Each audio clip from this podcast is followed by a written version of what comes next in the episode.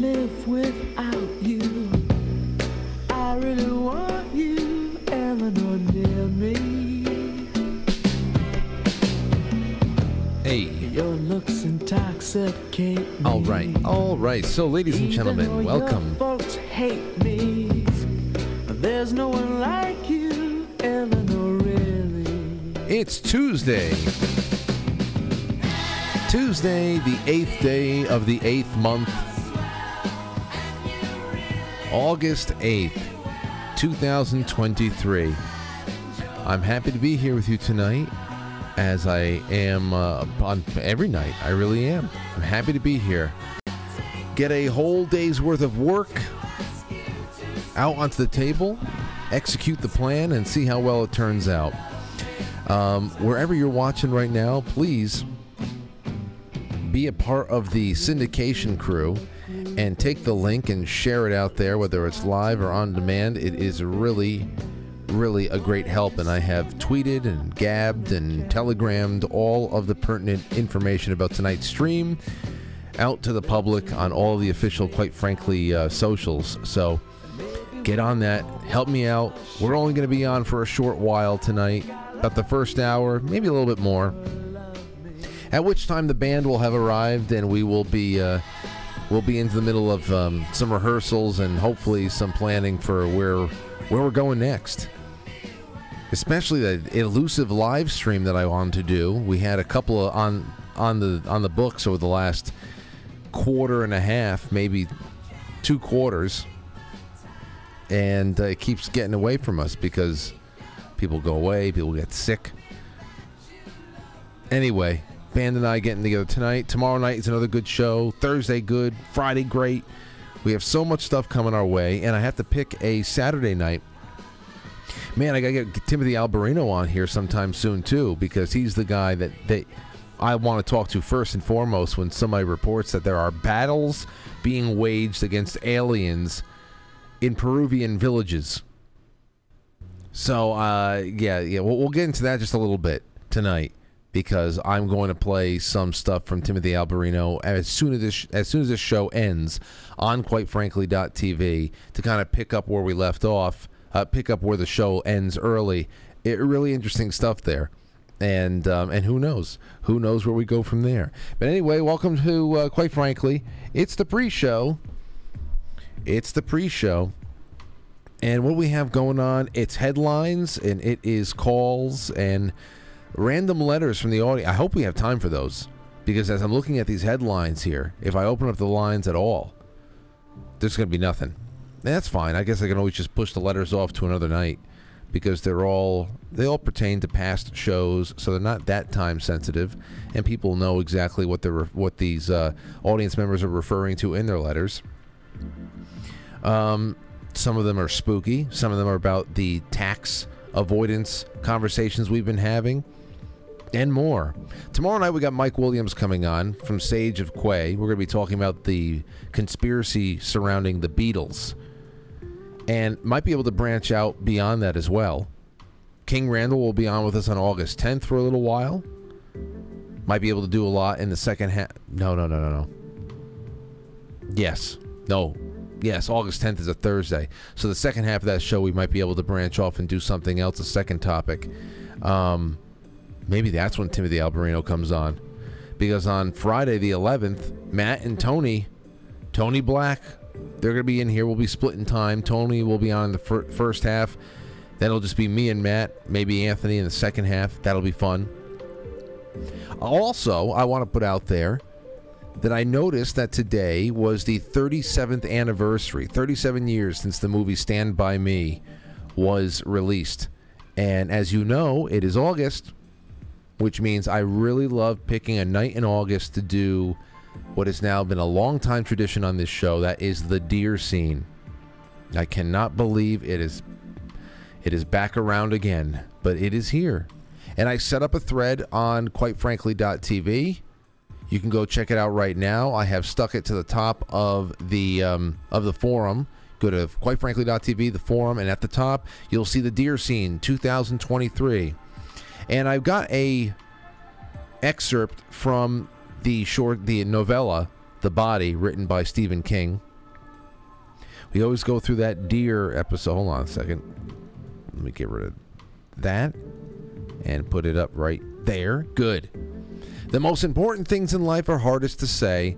It's hard to make strangers care about the good things in life. What does that mean? Well, all I want to know is I want to know about a moment in your life that you are often called back to, to reflect on. A moment that may seem mundane or ordinary, but whose significance would be almost impossible for anyone else to understand. That's the uh, that's the tradition, and we already have one awesome, awesome story to build on. One that'll take me right back to Friday and every other big concert we've been to that has left us walking out of the venue feeling that buzz of inspiration, wanting to get back and make music and make music of your own and play a gig, no matter how small it is, and just feel that exhilaration of performing. There's just so much there. So get to the forum, put some stuff in there because I think either on Monday the 14th or Tuesday the 15th, we will be doing the Deer Scene episode. So that's next week. Just letting you know. Let you know, my friends. Okay. Other than that, one big, warm, beautiful shout out to my wonderful sponsors at BlueMonsterPrep.com. Internet superstore for all of your prepping needs. Man, the only thing that you can't get over there is everything you need to prepare for a volcano. I think. I mean, you would definitely need a gas mask, but the lava, the lava, the the, the big blast, all those those Pompeii like blasts of I don't know. I, there's a lot of concussive things that go on with a volcano, and I don't think that they can help you out there. Everything else, you might have a shot. Get to BlueMonsterPrep.com. Check out all of your energy generator options, all of your two-way uh, radios, food, water filtration. It, all there, all laid out, second to none when it comes to customer service. And they have a special place in their hearts for this audience because they are of this audience. Go check out BlueMonsterPrep.com. It's on the affiliates page with all of our other great friends on QuiteFrankly.tv. All right. That's all I got for you. Now into the grab bag we go. First one up. First one up is from The Guardian. This one is going to capture everybody's attention because you know it's true. Headline Racism is at the heart of U.S. failure to tackle deadly heat waves, experts warn. Because we know it is only hot in the black neighborhoods. And that's the way we that's the way we whites like it. so stupid. Jeff Goodall, a white do-gooder that nobody likes, he probably completely uh, has a horrible home life. The author of The Heat Will Kill You First found the engine of planetary chaos and travels from Antarctica to California. Racism is at the heart of the American government's failure to tackle the growing threat of deadly heat waves, according to the author of an authoritative new book on the heating planet. Jeff Goodall, or Goodell, sounds sounds more dorky as Goodall, an award-winning climate journalist. What a useless fool! Told the the Guardian that people of color, including millions of migrant workers who are beating the brunt or bearing the brunt of record-breaking temperatures as uh, farmhands, builders and delivery workers are not guaranteed life-saving measures like water and shade breaks because they are considered expendable. Oh. Oh. I get it. You, you see, it's not that, ladies and gentlemen. It's not. It's not that we are hounded relentlessly by a bunch of white billionaires and their bougie, stupid ass friends in media who go out and obsess over stuff like this and beat us over the head and browbeat us and browbeat us. And what is at the end of every browbeating? What's at the end of all of their terribly colored rainbows? What is it? A pot of gold? Yes, for them. They destroy economies. They take our money. They silence us through racism and every other xenophobic. It's, they are terrible, awful people. And well, like I said, white billionaires. White billionaires. So we're, we're hounded relentlessly by them. These people who hate America and want us to live in mud brick cities with no pizzerias But what but what really drives our resistance to economic death is our disdain for brown people and how expendable they are. I just most of the people I hate are white. Okay? That's just what it is. I I'm, I, I don't. I, why the hell would I ever make a choice on whether or not I'm going to do something based on race when most of the people, most of the people I don't like, are white. I would love if I can if I if I I mean jeez if I could terrorize all the white people I don't like through climate change I would do it. But it's not real. It's not real in the way they're saying at least. Oh, well, it's just so it's just it's just it's just so tiring. But I I wish I can laugh directly in their faces, but all we have are these articles and a couple of minutes every night together. Help me, Jesus. A girl screamed as a snake fell out of the sky and lands on her, and then they were both attacked by a hawk. Help me, Jesus, is all Peggy Jones could think to say during the snake hawk attack. A snake fell out of the sky and landed on a woman mowing her yard. The bizarre incident didn't stop there. Peggy Jones was then attacked by a hawk. Jones was on her tractor mowing at her home in Silsbee near uh, Beaumont in t- on Tuesday afternoon. She described how suddenly a snake fell on her, wrapping around her arm. The snake was squeezed. Uh, this is a quote. The snake was squeezing so hard, and I was waving my arms in the air, and then this hawk was swooping down, clawing at my arm over and over again. Peggy, can you imagine witnessing this, looking out your window and seeing your your neighbor having this having this happen. Now she's alive, she's fine. She just kept saying, "Help me, Jesus, help me, Jesus." Now this gets a little graphic. Look at this. She was torn up. This is some serious. I mean, look at that arm. It's horrendous. The hawk eventually ripped the snake off of her arm and flew away with it. Jones thinks the hawk came down on her at least four times trying to get the snake. She says blood was everywhere. Her husband heard the commotion and came running. I was yelling and screaming. He didn't know what I was saying. I thought I was bit by a snake. Damn. I don't even know how I would react. That would be, I mean, her husband took her to the emergency room where she was treated for cuts from the hawk and bruising from the snake squeezing on her arm. There was no snake bite, but she was monitored for a bite just in case. Jones also discovered how close she really came to being bitten by the snake.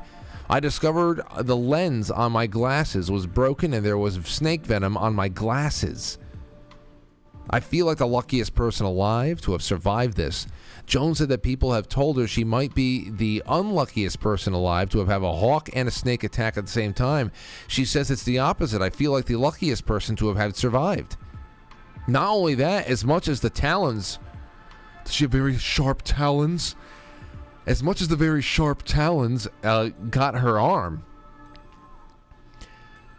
that hawk probably sa- played a part in saving her from the venom of the snake. The snake actually having, unless the hawk dropped the snake in mid-flight and then went down to retrieve it and just happened to drop. If it was a, a hawk dropping the snake on her, then that's unfortunate. But if the snake fell from a tree or something like that in her on her arm and the hawk came out of nowhere, yeah, maybe it was uh, a little bit too bloody for her liking, too bloody of a rescue for her liking. But um, the hawk may have actually had some sort of a distracting element, have added a distracting element to this snake attack. What kind of a snake was it? Obviously, venom was at play here, but that's where it all ends. In case you're wondering, in true Texas tough style, Jones has already been back on the tractor. Yes, uh, Jones had her husband walk beside her on her first ride back just to keep an eye out overhead, but she thinks she'll be fine the next time. They don't go into what kind of a snake it was. It was venomous, though. There was snake on her glasses. Uh, there, was, there was snake venom on the glasses. How crazy is that? I found a garter snake on my garage roof last year um, when I was cutting down all the ivy. It was just hanging out under the ivy. That was disgusting. Okay, that was my little my little fact I sent in. Now this is horrible because a man died in Italy. But of course, you die, you hear that he dies, he gets crushed to death under falling wheels of cheese. And you say to yourself, oh. I mean, it's not a cliche. It's not that Italian men and women are crushed to death by cheese all the time. Of course, we eat a lot of cheese. We can almost eat ourselves to death. But this is terrible. Terrible story. Out of Italy. And it's pretty gruesome, to be honest. An Italian man has been crushed to death under thousands of we- thousands. We're talking. It's not like a, a wheel of cheese fell off the top shelf and hit him in the head. and He went unconscious or something. An Italian man has been crushed to death under thousands of wheels of Parmesan-style cheese, of course. Giacomo Chiapparini, 74 years old, was buried when a shelf broke in his warehouse in the Lombardy region on Sunday. Firefighter uh, Antonio Ducey told AFP. The collapse created a domino effect, bringing down thousands of wheels, which weigh about 84 pounds each. Thousands of wheels of cheese, 84 pounds each. It took 12 hours to find Mr. Chiapparini's body, Mr. Ducey says. Some of the wheels reportedly fell about 33 feet, and a local resident told Italian media the collapse sounded like thunder. The economic damage caused uh, uh, cause has been estimated at uh, whoa, six million pounds or, or, or seven million euro. The economic damage has been caused as 7 million euro. And this guy was at the bottom of it. Speaking to the Italian media, a neighbor described Mr. Chiapparini as very supportive and generous. They also said he lost a child decades ago. The warehouse, located in Romano di Lombardia, about 50 kilometers east of Milan, contained a total of 25,000 wheels of Grana Padano, a hard cheese which resembles Parmesan and is popular in Italy. I want to taste some now, even though this is so sad.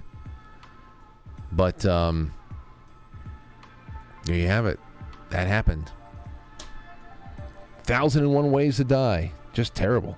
Um, here's another one I wanted to just throw out there 7 Eleven, we're getting there.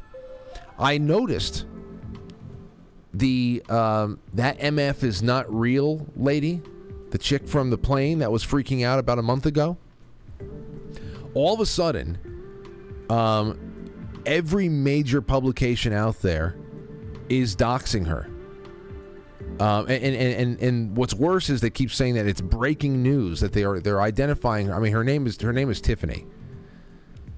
Uh, if you want to go check out all the articles, of course, they're going to tell you her last name. They're also going to tell you where she works, what her position is. They're also going to show you pictures of her home and how much it's appraised for. I don't understand this level of exposure.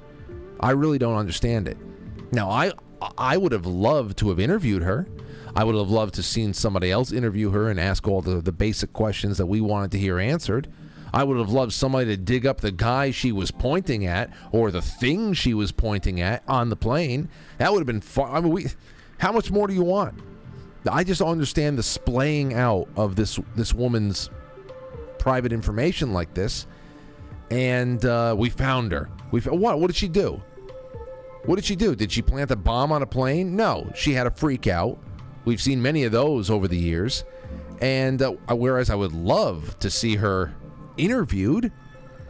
I just don't I, I don't understand I don't understand it. For it's not breaking. I mean, we learned if you were paying attention to the story, then you know that the name that they're floating out there right now, that was a couple of days in. A couple of days in. It's not breaking. It's been the information's been out there for a month now, but for some reason, everything from the Times to the Post to the Blaze. I mean, everything. It's all over the place. So, um, very strange. So I ho- hope she's uh, hope she's well, and hope we can get in touch with her. Do not answer any questions, Tiffany. Just come on. Quite frankly, we are going to we're going to treat you well. It'll be a 15 minute interview at the most Anytime I say it's going to be 15 minutes, it'll take an hour because we'll find something something else to talk about. Don't worry, it'll all be fine. That's what we have. Okay, ladies and gentlemen, that's it. If you can just please, if you're watching on YouTube and on Rumble, please give this episode a thumbs up. I would love to hit that benchmark of a thousand likes and then blow past it because it really wakes things up and it gets us buzzing a little bit, and uh, and we're growing slowly, but we're growing. And um, just another reminder: if you want to help the show grow in big ways, please, please make highlights of your favorite moments of the show send them to us on Guilded in the Quite Clippy Room. Tag us, either me or Abe or Cody or something like that. Tag us your funny clips, your favorite rants. Let's let's just throw some viral spaghetti against the wall and see what sticks. Help us go viral. There's there's little clips in every show that I'm sure if it hits just the right time of day, if it hits just the right amount of eyes, then it'll go somewhere, and all of a sudden we'll have a hundred more people watching than we did the night before, and that's progress. If we're going to carry our own weight, that's how we're going to carry it. So get involved, ladies and gentlemen. Maybe you could be the one that strikes gold for all of us. I'll just be over here, you know, executing the show. We'll talk to you in just a bit. Don't go anywhere. Oh, I steal things all the time. It's just something I do. I stopped carrying a long time ago. You should see how many supplies I've taken from this place. Honestly, I love stealing things. I'm gonna get a drink. Do you need me?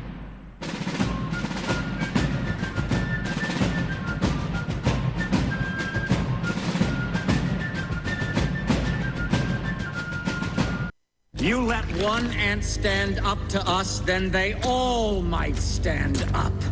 Those puny little ants outnumber us a hundred to one. And if they ever figure that out, there goes our way of life. It's not about food. It's about keeping those ants in line. That's why we're going back. Does anybody else want to stay? Let's ride!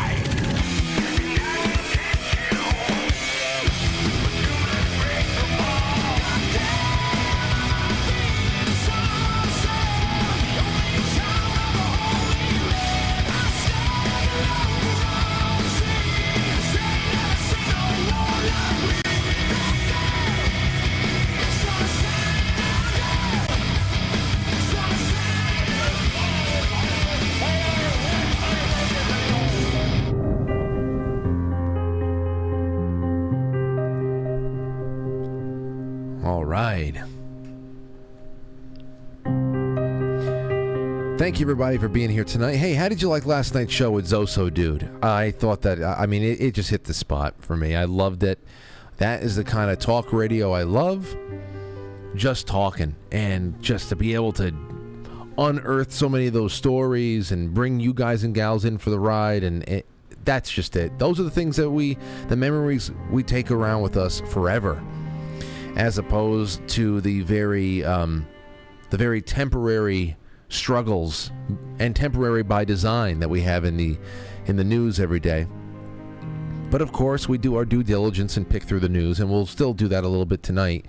Thank you for being here tonight, though. I wanted to let you know Zoso did get in touch with me, and he is home. He got in touch with me when he was when he landed in Salt Lake City for his connecting flight to go back home to Oregon, and then he sent me a picture of he and Mrs. Zoso as she picked him up at the airport.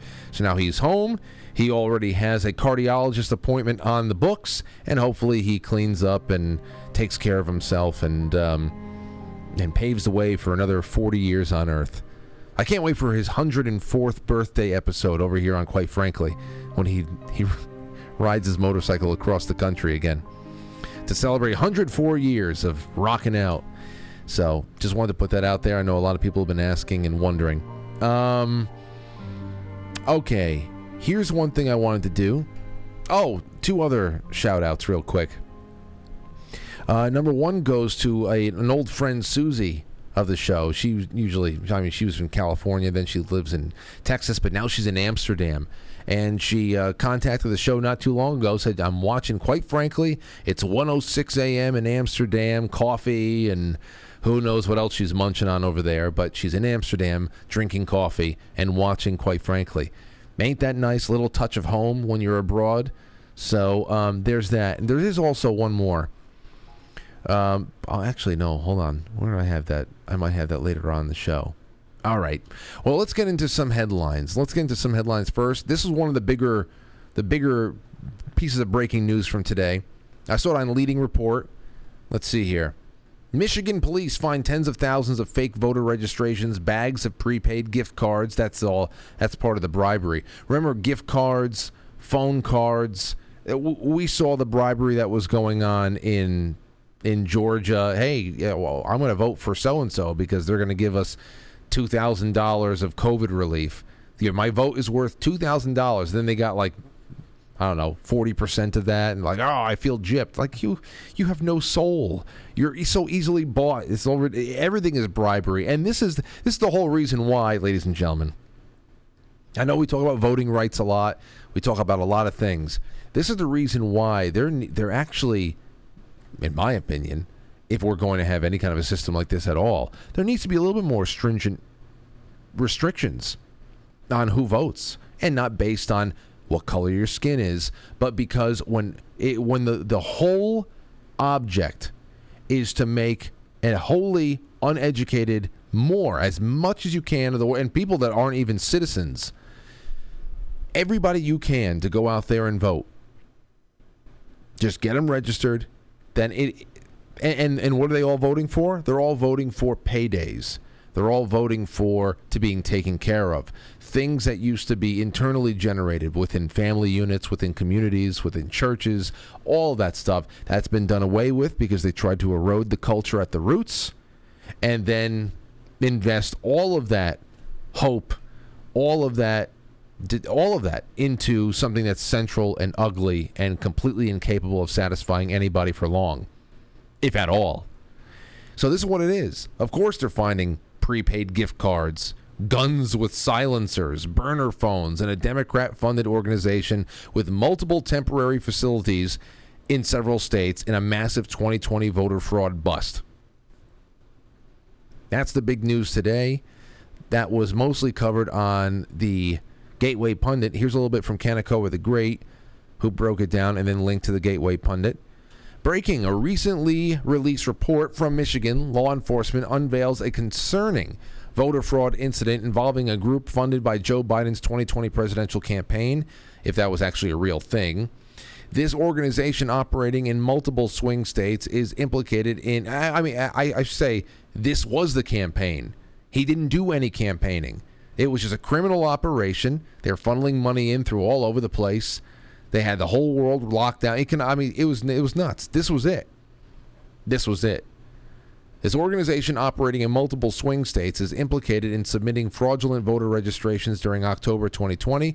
Following a raid, Michigan authorities discovered caches of prepaid gift cards, firearms equipped with silencers, and disposable burner phones. Throughout the 2020 election period, these Democratic election committees provided more than $4 million to this particular organization.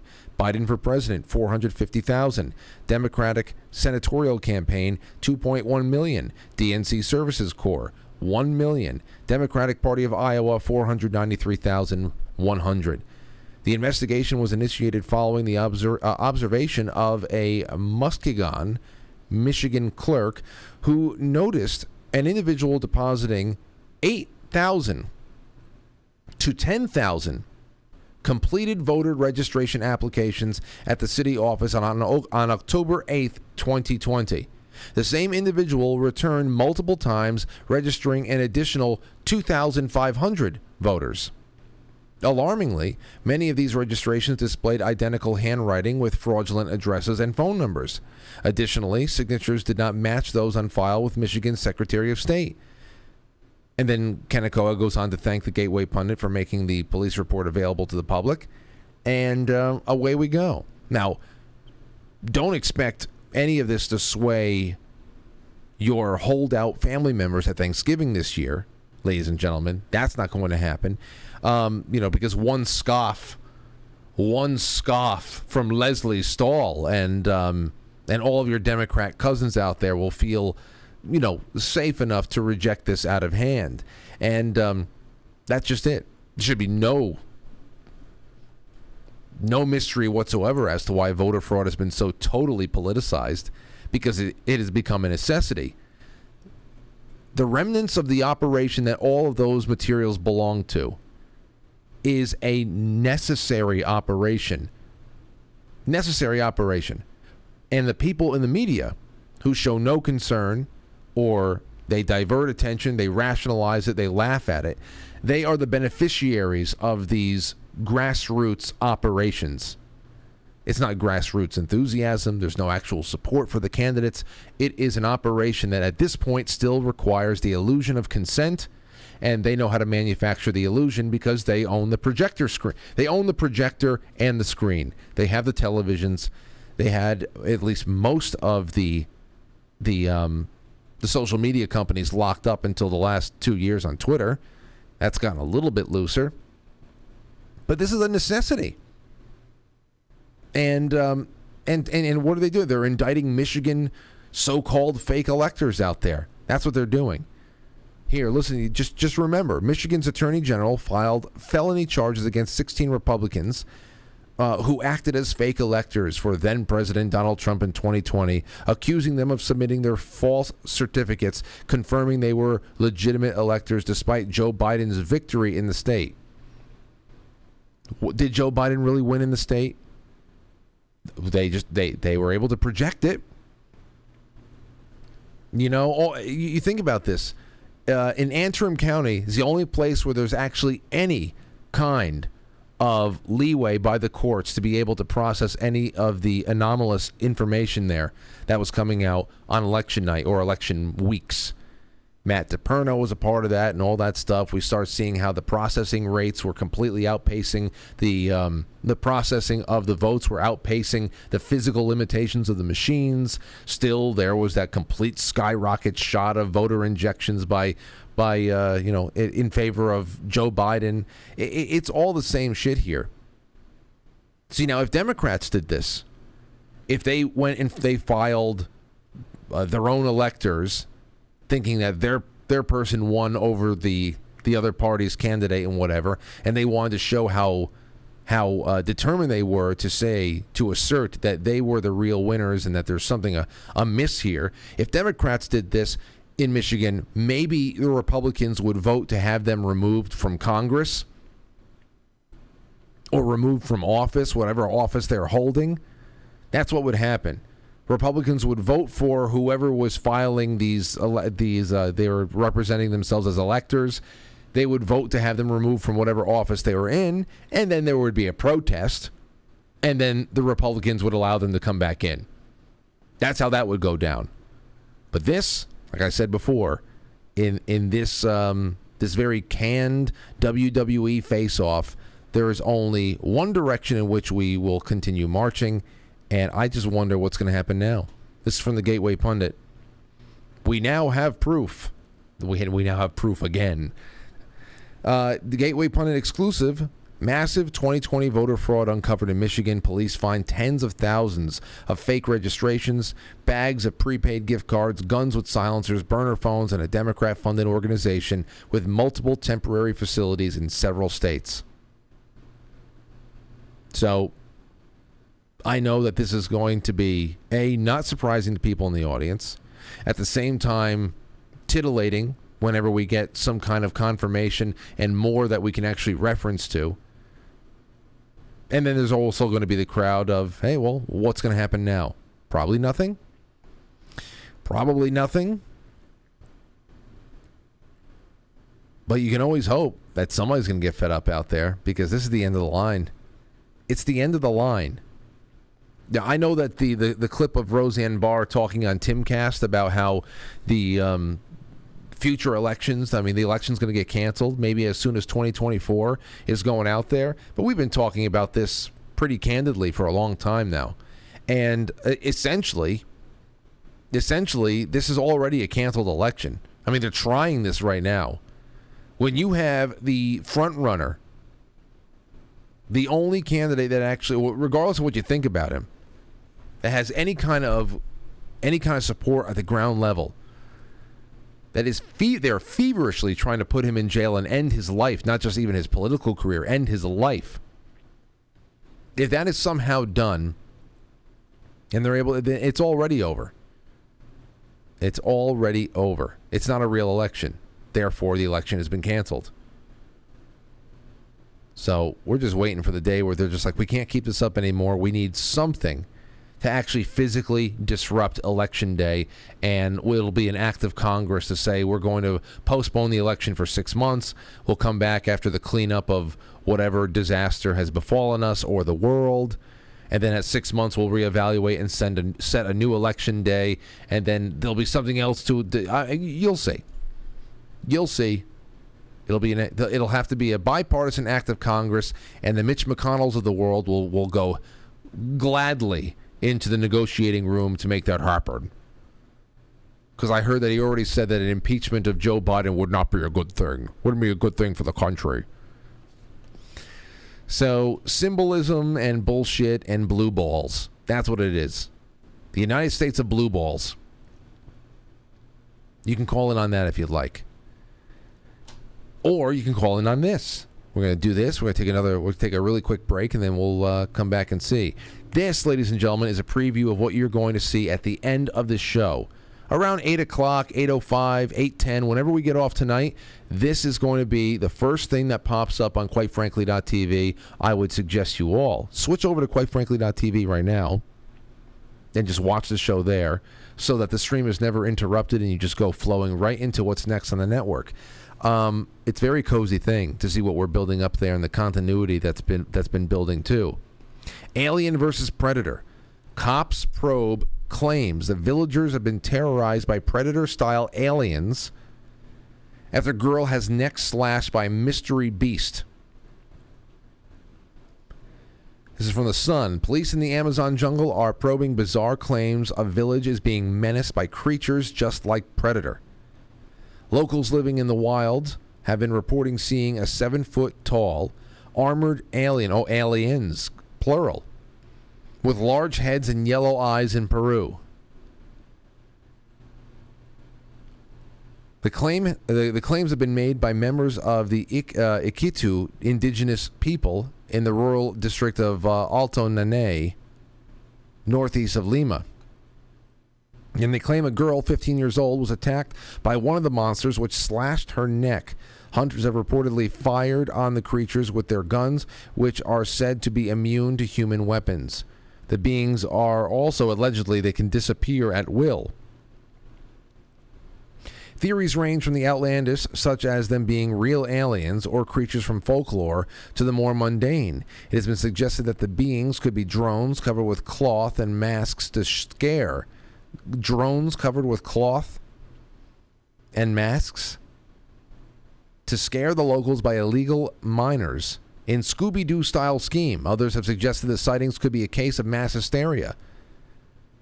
Police and the Navy are now investigating the claims, with the locals calling for a military force to be deployed in the region, which is a 10 hour river ride from Iquitos City.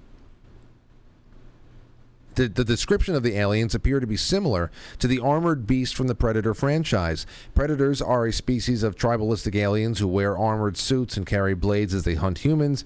But the movie, one of the creatures is ha- in, in the movie is handily seen off by actor Arnold Schwarzenegger. Well, I mean, not handily, not handily, but eventually. The Peruvian locals, however, do not seem to be uh, having as much luck fending off the aliens. Community leaders have said that it is uh, the strange beings have been menacing them since July 11th. Some villagers describe the aliens as being uh, pelacaras, creatures from folklore that feast on human fat and organs. People took a speedboat and toured the area after the reports of the teenager being attacked. Pictures show the young girl with a bloodied neck, but it is unclear what caused the injuries and another man is reported to have been wounded in the head by the aliens.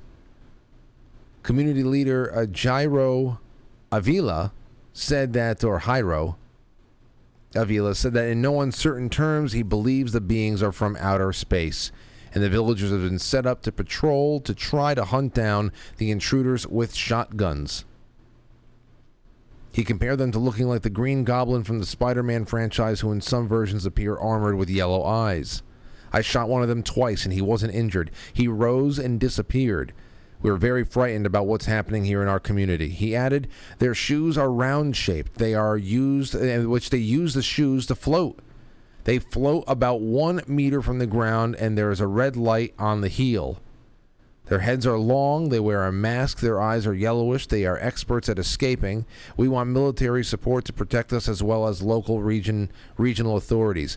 Now, I wonder first thing I wonder about is could this possibly be some kind of experimental military robotics technology? Because you know that they've been looking into pretty much robot soldiers for a long time now, cybernetic soldiers for a long time, uh, hovercrafts, why the hell not?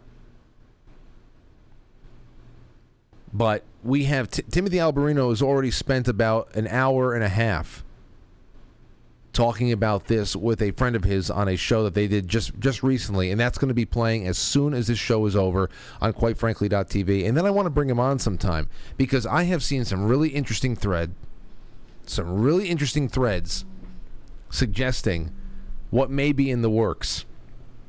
How perhaps the UFO, all the UFO and alien talk as of late, is a way to prepare people to prepare people for not just a fake alien invasion, but perhaps a real invasion from biblical heavenly armies that are coming back down, actually coming back down to to to to get us on not on the side like we almost as if we should be on the side of the aliens because they're actually angels.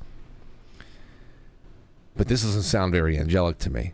So I've got that. I've got a couple other things. I have an email from a who claims to be a lifelong contactee who says that we are actually coming up on a great rapture on September 25th, 2025. And there's some things in that email that I would like to bring up with someone and tack on to other conversations like this. So maybe I'll just wait until I have Timothy on and we'll we'll just we'll just do a a wonderfully enthralling dive into the what if. I love those shows, and this is like it's it's building up to be one of them. All right, let's take a really quick break. One quick break when we come back your calls for the last 20 25 minutes or so you ready it's 914-200-0269 my friends 914-200-0269 six nine. No need for the hotline tonight because it's just one topic, and I guess it's really just anything goes. But there you have it. We'll be right back. Don't go anywhere. Lulu had a baby, she named him Tiny Tim. She put him in the piss butt to teach him how to swim. He swam to the bottom, he swam to the top. Lulu got excited and pulled him by his cocktail ginger ale, five cents a glass. If you don't like it, just shove it up your ass. Ask me no more questions. I'll tell you no more lies. A man got hit with a bag of shit, and that's the reason why.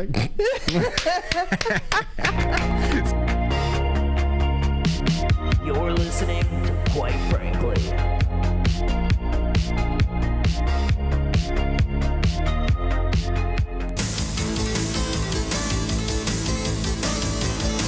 They're gonna make the swap somewhere in the marina. Just stick close to them. Okay, Joe. Keep it up. Oh, it's up and ready. Uh, you just keep it warm. It's warm and ready.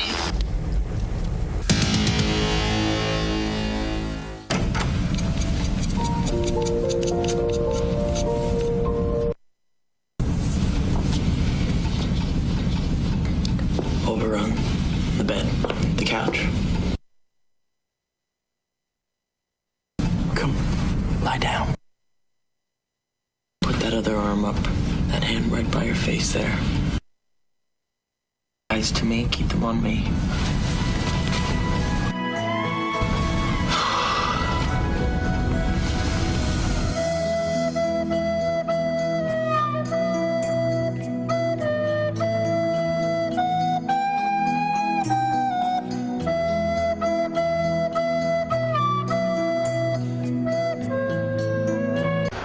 I broke my back. What do you mean by that? Your back is broken. What, a, a vertebrae or, or well, what portion? Spinal.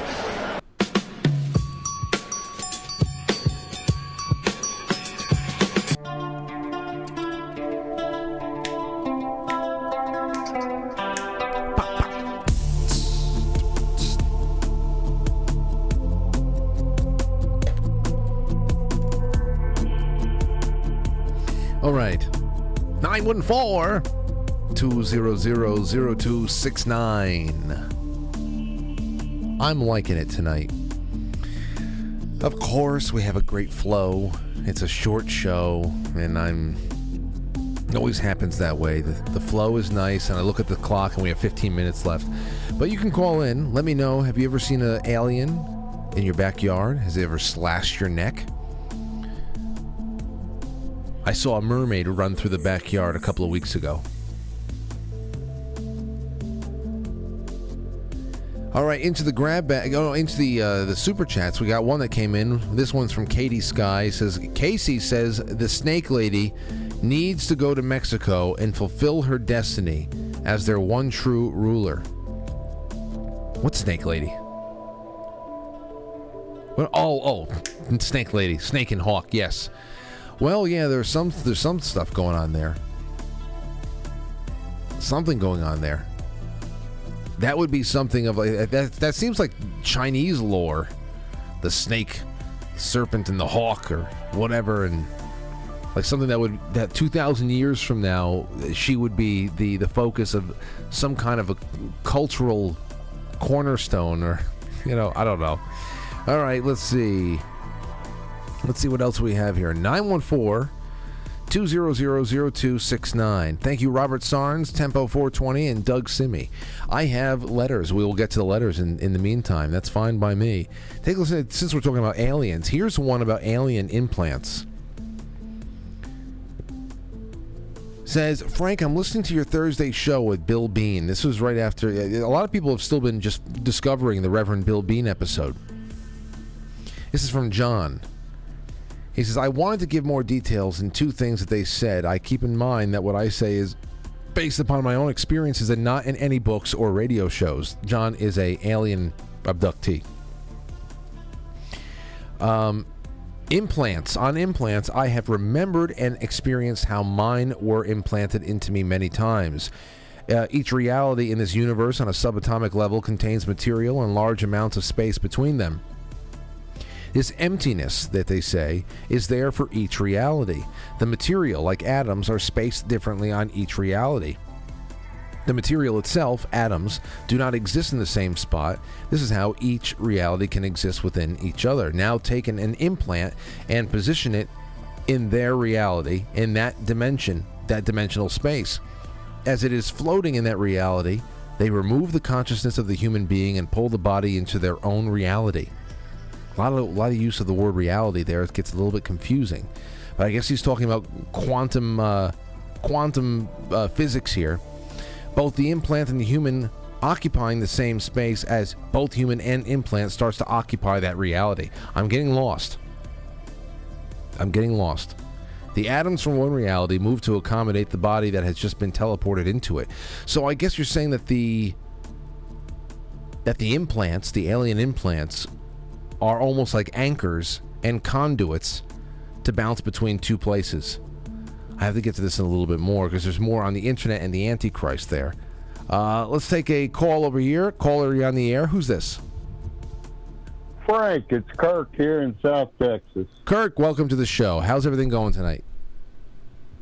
Uh, it's hot here. It's, what is it? 106 on the porch. 106 on the porch. It's not nearly that bad over here. I think we're in the low 80s. But go go right ahead. Kirk, tell us what's on your mind. Well, it was 1996, Frank. Uh, I live in a, uh, a lake, kind of a wooded area. And uh, I was, uh, it was a Sunday. I was watching the Dallas Cowboy game and my mother had come in and she said, Kirk, uh, I was over here on the side of the fence and I seen this box. I, I don't know, but I got a scary feeling about it. Come look at it. I said, oh, well, I was into the game. So another hour went by and I finally went out there with her and, uh, she told me, well, it was right here and now it's gone. So we came back in. Well, back then I would feed the deer, and uh, they would come across that trail we were on, and they would approach and come into the backyard. So I I I put the feed out, and I have a tree that's laying on the ground, and it grows up. So I laid behind that tree, and was going to watch the deer come in. Well, I saw the first doe coming in, and she alerted. She they when the when the deer see something, they spit. They anyway, she was on her haunches, on her front, spewing, and I'm like, well, she. I don't think she can see me. What is it? And then I saw a little movement right in front of her. And we have what's here called cat claws. It's a weed that has, it looks like a, a cat's claw. And they'll grab you and cut you and grab you. Anyway, I saw this figure about four foot tall hung up in the cat claws. And I had a good pair of binoculars, so I, I looked through the binoculars, and there was a small guy, I call him a guy, in a black suit.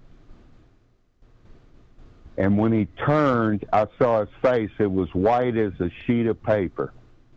And fear, right then, fear come through my body. And I'm thinking, alien in the backyard. So you had a, and, and when you saw this face, this white face, um, this is white. You think because of just the nature of the creature you observed, or was it because it was sick? Or He what? was a little. He had a human face, but it was white as a sh- white sheet of paper, and you white as flour, and he he had a uh, antenna like he was in a. It had to have been some type of Velcro or leather suit because I saw the strapping on the back of his suit lacing. But he was totally covered, hands, feet, everything in this black suit, and he had about a three foot, what I call an antenna horn on the top of his head. And when he turned and I saw his face, like I say, the fear just run through me. So my So wait, so did so did did this did this anim did this creature make eyes with you as you, you're looking through your binoculars? You said right. Yes. So as you're looking through the binoculars, did it make eyes with you, or did did it know it was being observed? Well, it turned and was looking. The deer, the deer, I don't know if the deer could see it or smell it because I knew it couldn't see me. The wind was upwind, but I, I think it heard it in the cat claws. And then the deer huffed and ran off. And that's when he turned my way. No, he didn't see me. So So where did he go my next? house, the corner of my house is about 20 feet away. So I crawled on my belly and got to the corner of the house. I ran in. My kids are in there, my wife, and I yelled, Alien in the backyard. I grabbed my shotgun. I got in the car. My car, it was a 69 Impala back then, and I drove it because it was right at dark and it was getting dark and I drove the car back there and to shine. Well, I, I couldn't see anything. Nothing was there. Nothing was there. I couldn't see him anything. So but it scared me.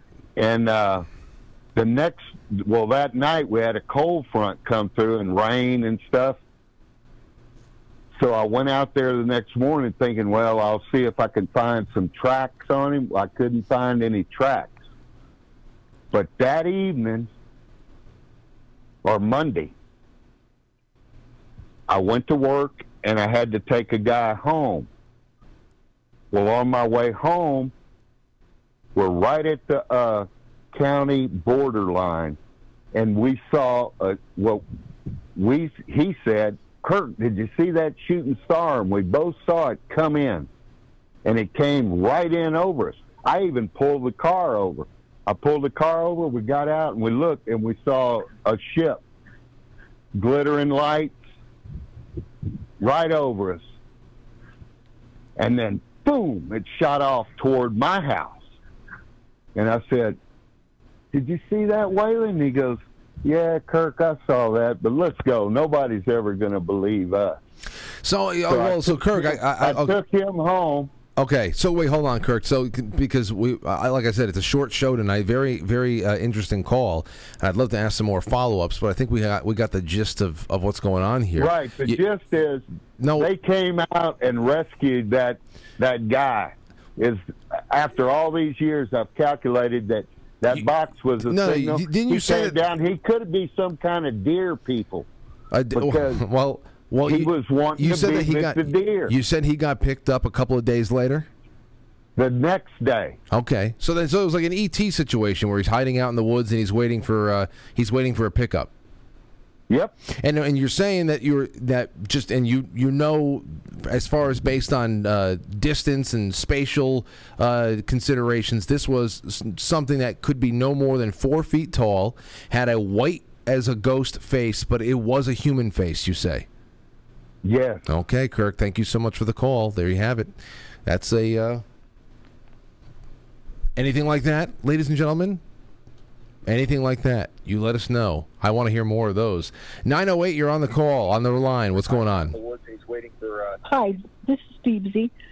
Um, Hey, Beebsy. This is Frank. Yes, it is. Welcome to the Uh, show. okay, when I was about nine years old, Mhm. um, we were having movie night. You know, like whatever was on movie night on Friday night, and my parents made a big, big pot of popcorn. So I went back in the kitchen to get some more popcorn during intermission, and uh, right outside our window, there is the uh, garage, the cellar doors. You know, those slanty doors. Mm-hmm. So someone could be about maybe five feet tall. My mother had those curtains where you put half of them in the kitchen and then just a little ruffle on top. Yep. There was a great big, like gray, uh, looking in the window at me. I could only see the eyes and the top of the head. It was a great big head. I was scared to death. I ran. How old were you? How I- old were you, Beebsy? I was nine. It was 1957. Wow. Okay. and my brother who, and his friends, who were about 13 or 14 then, ran out to look in the yard and they didn't see anybody. But I, it's, he was right there. I mean, I was like a few feet away from him. There was not. Eh, there, there was nothing. There was nothing else it could have been. You were looking at a non-human face. It wasn't a prop. I was looking at this great big, black-eyed, big eyes. It no, it wasn't a human. It definitely was not a human. And you, and you witnessed this thing uh, in some kind of a consciously moving state. Like it, it, it- did you did you see any movement of the head? Did you see any blinking of the eyes? Did you see it run away? No, no, I just saw. No, it just looked like he was watching me, and uh, I was scared to death. I was maybe like three feet. You know, our kitchen was not is not was not that wide. It was like maybe five feet across and Hmm. uh, long, and so I was like maybe three feet away from him. Man, oh man! weird. Uh, for That was scary. I was scared to death. Anyhow, but one other time I saw. Now I saw something in our, backyard. We lived uh, about four miles from um, the entrance to uh, Newark Airport. hmm So I I know what all these planes see. You see them coming in and out and everything. And I up until that point, I had never seen any flying saucers. My son thought he saw some triangles. Wait, Beebsy, but- Beebsy, and- you, you, did you just say Newark? I had well, I, yeah, I lived in Elizabeth area, but um, so- I so was this- this four you- miles from the entrance. So the the uh, the the encounter you had with the gray was in New Jersey. yeah, Oh, okay. The local New story. Jersey. Yeah, and um, and anyhow, I was out in the back raking leaves. It must have been in the late seventies or early eighties, and I was raking leaves. We had a ash tree and it had put a ton of leaves out, and I was just lo- admiring the full moon, full moon, and it it was to the east. It was towards uh, the airport. All of a sudden, as I'm watching the moon, it started vibrating and it flew across the sky. I swear to God. The moon, you say? Well, what you thought was yeah, the moon? It turned it. It was like a flying saucer. See, then I thought it was the moon, but it must have been it must have been a ship. Isn't that some kind of uh, that? That's that's a that's a great cloaking device right there, Mary. Maybe it was actually a moonless night, and uh, and and these whatever the hell it was up there was actually posing as the moon. Thank you for the call, Beebsy. It's great to have you on. I, I, I wish I could I wish I could do more, but we only have six minutes left. Wow. Where the hell are all these calls on a Saturday night when I'm asking, give me your alien? We just had some two two great encounter non-human encounter calls in a row. This is incredible. I love it. Let's do another one. 912. Go ahead. Hey, Frank, are you, are you guys, uh, surprised I got in. Uh, you guys still talking about uh, creatures and all that good nonsense? Yeah, I guess so. Go right ahead. okay. Uh, yeah, I have a story when I was younger. Um, I guess we were about six or seven, seven or eight, somewhere in there. And um, a buddy of mine are playing basketball in his on his side yard. He- Wait, hold on, hold on, hold on, uh, sir. If you can, if you can, please get a little bit closer. to- I'm I'm not on speakerphone, right? I, I, I broke one of the rules. Oh, Um, hold on. Take Oh. you off. Is that better? Oh, it's it's infinitely better. Thank you so much. Go ahead. Okay, sorry about that. Um, so, anyways, we uh, we were playing basketball on his little side court by his home, and uh, he lived out kind of in the middle of nowhere. There was a lot of space between homes, and uh, a lot of just wilderness on the other side of the, highway.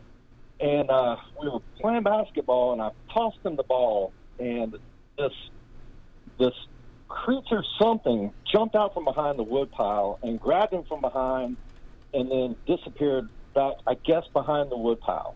It was literally half a second. And he froze, and I was about to just ignore it. I was like, okay, I didn't just see that until he dropped the ball, screamed, and ran straight into the house. So I obviously followed him back there. But um, it was weird. You know, he never saw it.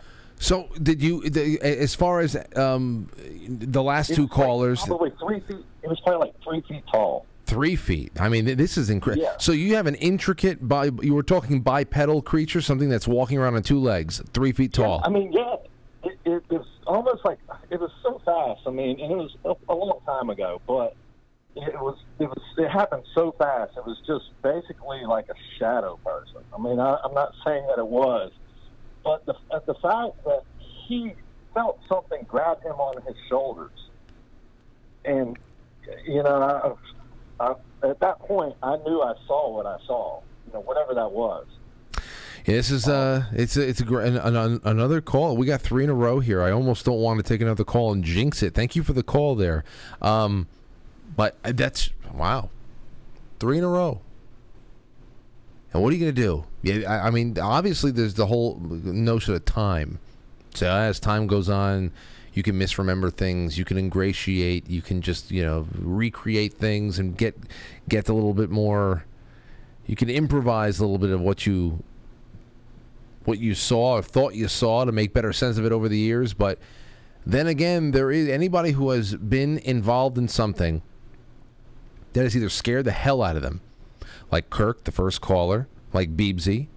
When you when you come face to face with something that that inspires abject fear or some kind of a momentary trauma, whatever the hell it is, uh, it's also not um, it's not out of the uh, out of the realm of possibility that you remember every detail of the moment because it was so impactful on you at the at that time. So what is it?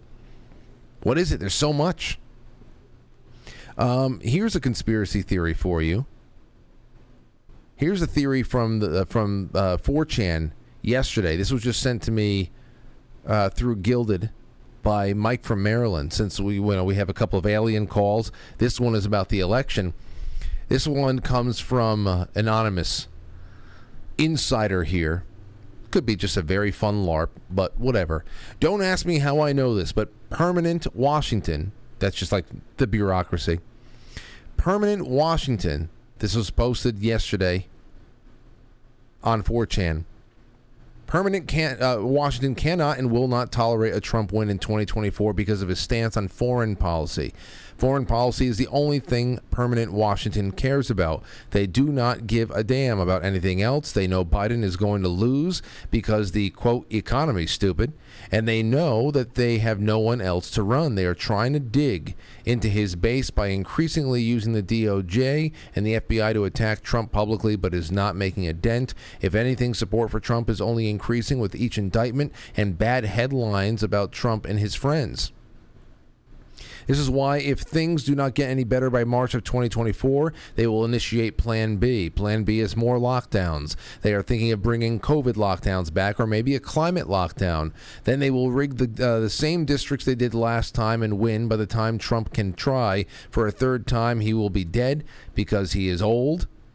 Plan C is to suspend the elections and declare martial law. They will orchestrate a major false flag attack on U.S. soil around July 4th of 2024 and will officially start World War III, quote unquote.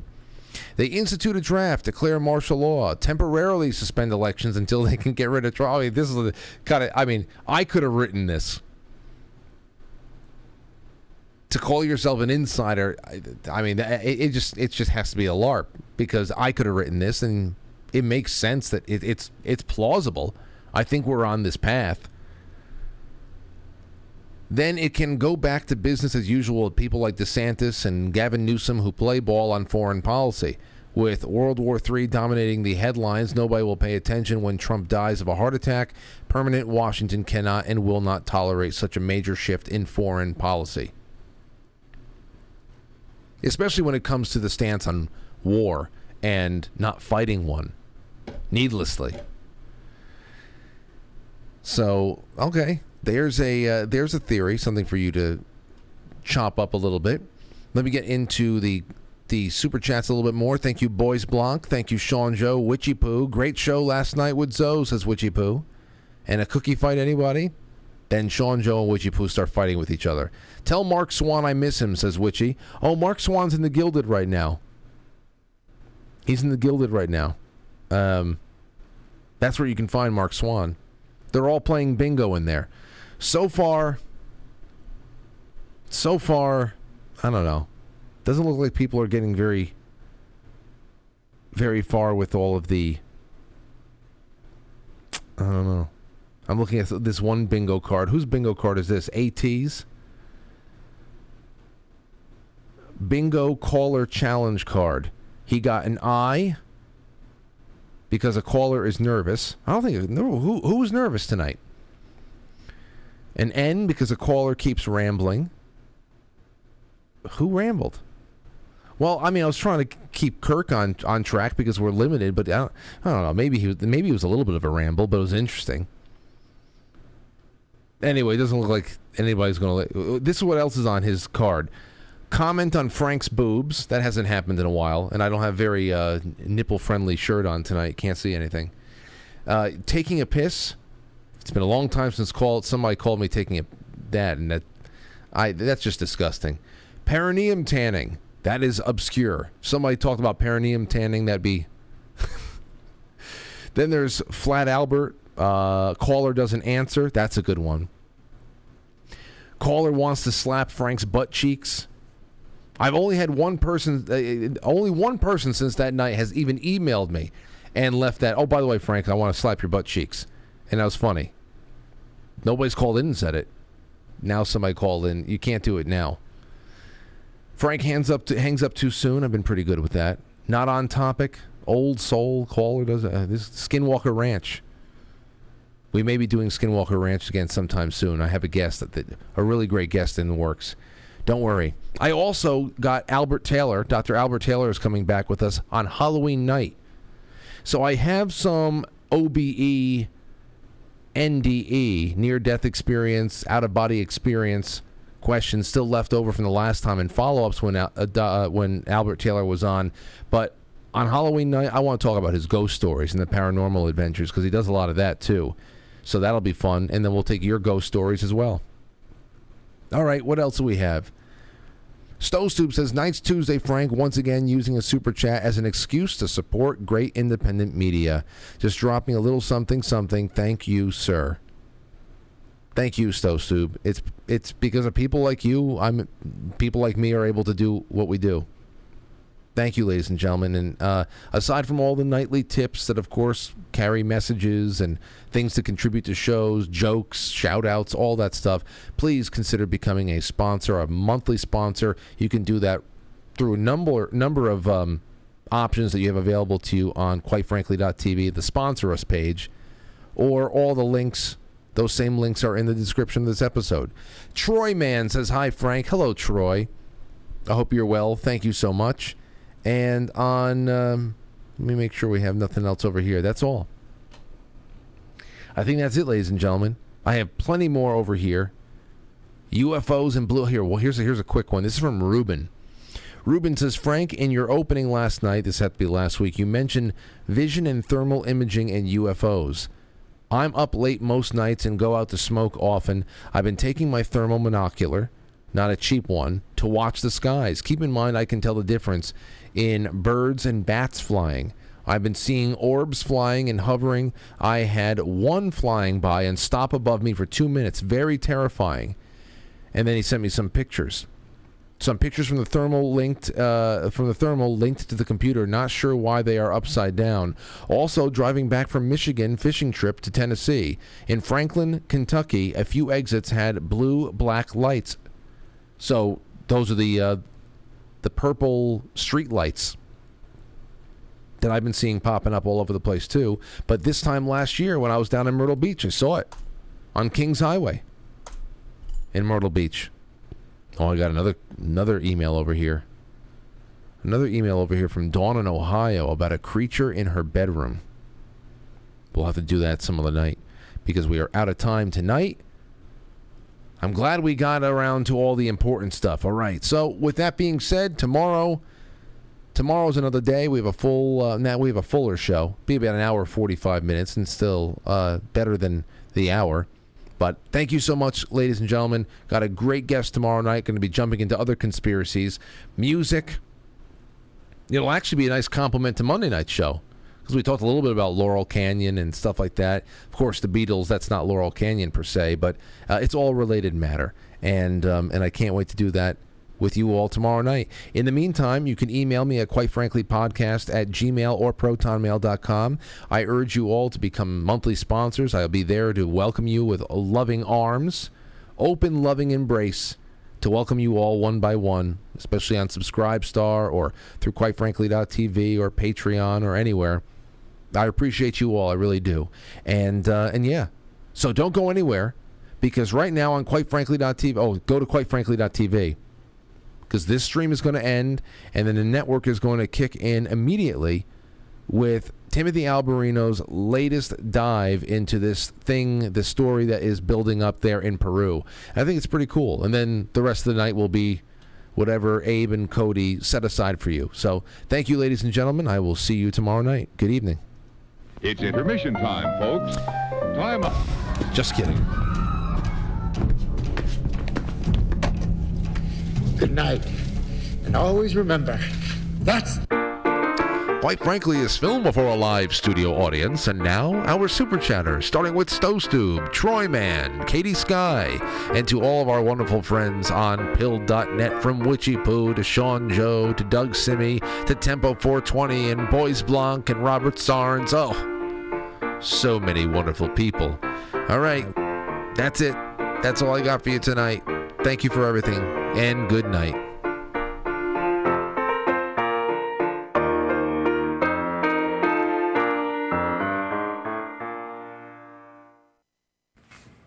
A kitty cat. You're a kitty cat? It's on. Hello. I'm a kitty cat as well.